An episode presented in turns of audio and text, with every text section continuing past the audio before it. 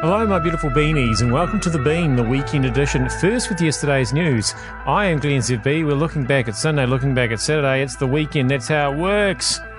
Um, so, the the boomer comment in Parliament. Oh, it's the most viral thing that's ever happened this week. Uh, scams uh, just keep on scamming. Danny Hay, I feel like he was only playing five minutes ago, and now he's the coach, and a Dinky Donkey book. But before any of that, uh, the one and only JLR uh, joined the Weekend Collective yesterday to talk about his chances in botany. Now, Stuart Nash says that you should win up against Christopher Luxon. Can you? Well, Stuart Nash is someone who actually won a seat from the National Party that was national held. So I guess he's got a bit of experience. He's a good local MP. And I'd like to think that 15 years of working for people in Botany does count for something. Yes, last year, the end of last year was a bit rough. I had a falling out with Simon Bridges. But actually, as a, an MP that sits in the middle of the two parties now, I'm getting more done as a local MP. Does that mean I can win this election? It does mean I can. It, but however, I don't take anything for granted. I'm out there working every single day. I've uh, stepped into my office from the streets of Botany today, having been door knocking uh, this afternoon. Stepped out so I could talk to you. Uh, but I'm out there every day talking to people locally.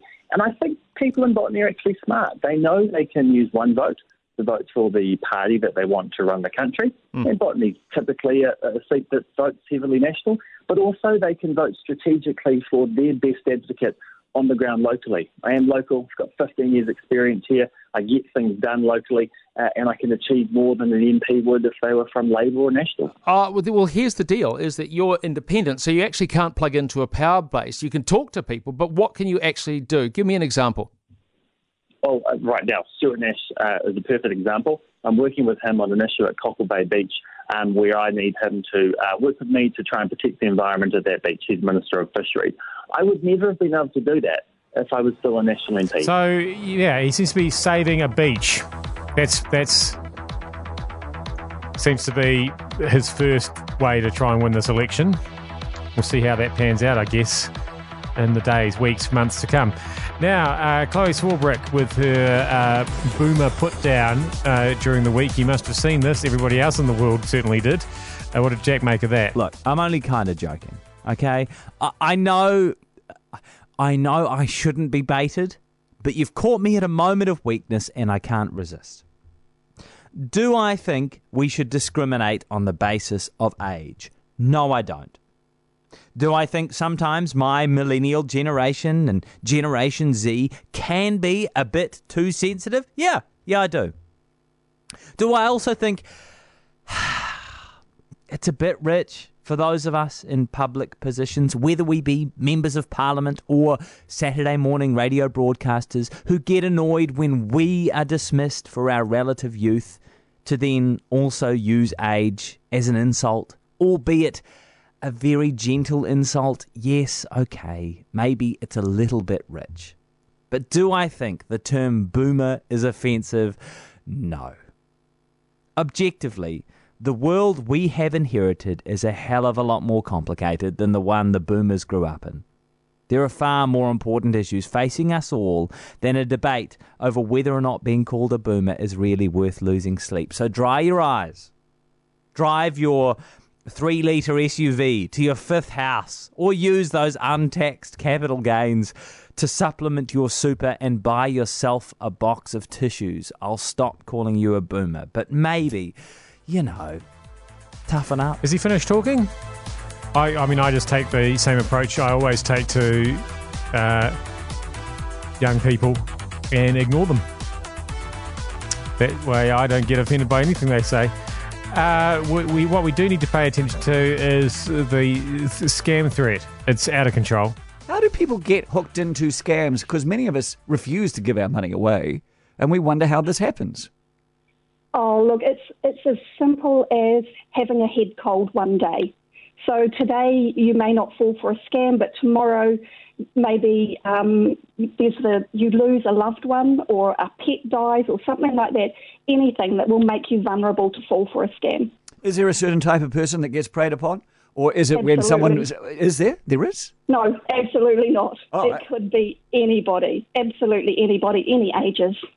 So it's when you're when you're weak, And and these guys know this, and they play a percentage game. Uh, they just ask and ask and ask. They get no, no, no, no, no, and then they get one yes. Absolutely. And they're really, really good at what they do. Don't don't second guess them for a minute. They um, they hone their, their craft and they invest their money back into their business as well to make it even more sophisticated. Yes, the sophistication of the scams. Uh, of course, we have so many new channels to contact people through in this uh, communication world. Um, in what way is the sophistication increasing? I, I think it's the, the websites that are created, the fake websites to back up the investment scams, um, the online fake trading websites. It's even down to in your letterbox when you get the Malaysian travel scam, which is a beautiful glossy brochure with scratchies in it. But from what I'm hearing from the banks and stuff, it's still the biggest one is when they ring you over the phone. Yep. See, so I take the same approach to that kind of scam as I do to uh, listening to young people. I just don't answer the phone. Don't talk to young people. Don't answer the phone. Practical advice you can use today on News Talk ZB. Um, now, Danny Hay, uh, I thought he was a soccer player, but it turns out he's now the coach of the All Whites. Congratulations. Uh, thank you. Yeah, no, it's uh, yeah, long time between drinks, I guess, for want of better words, in terms of uh, the last time the All Whites played. So, look, uh, really blown away by the excitement um, that the players have shown for getting back together and getting the getting the white shirt shirt on again, and a couple of good games to look forward to in terms of Ireland and Lithuania. We'll just park those for a second and get on to those. First one is Thursday, New Zealand time. They're both going to be live on Sky Sport. So you've obviously been in touch with our superstars. You're in Burnley at the moment, which means you've been talking to Woodsy. Yeah, so look, probably good timing. He's uh, he's just signed a contract extension, so a good day to be there. I was actually standing there as he was signing a bit of paper, but uh, yeah, just came here, um, observed this training session caught up with Sean Dyche. Obviously, going to be important to have a good relationship with him. Um, watched watched uh, watched what they did.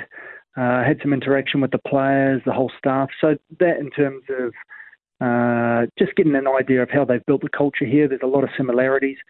Smallish club um, in terms of the Premier League and how you look at that. Limited resource, but have obviously, obviously operated at a very high level for a long time.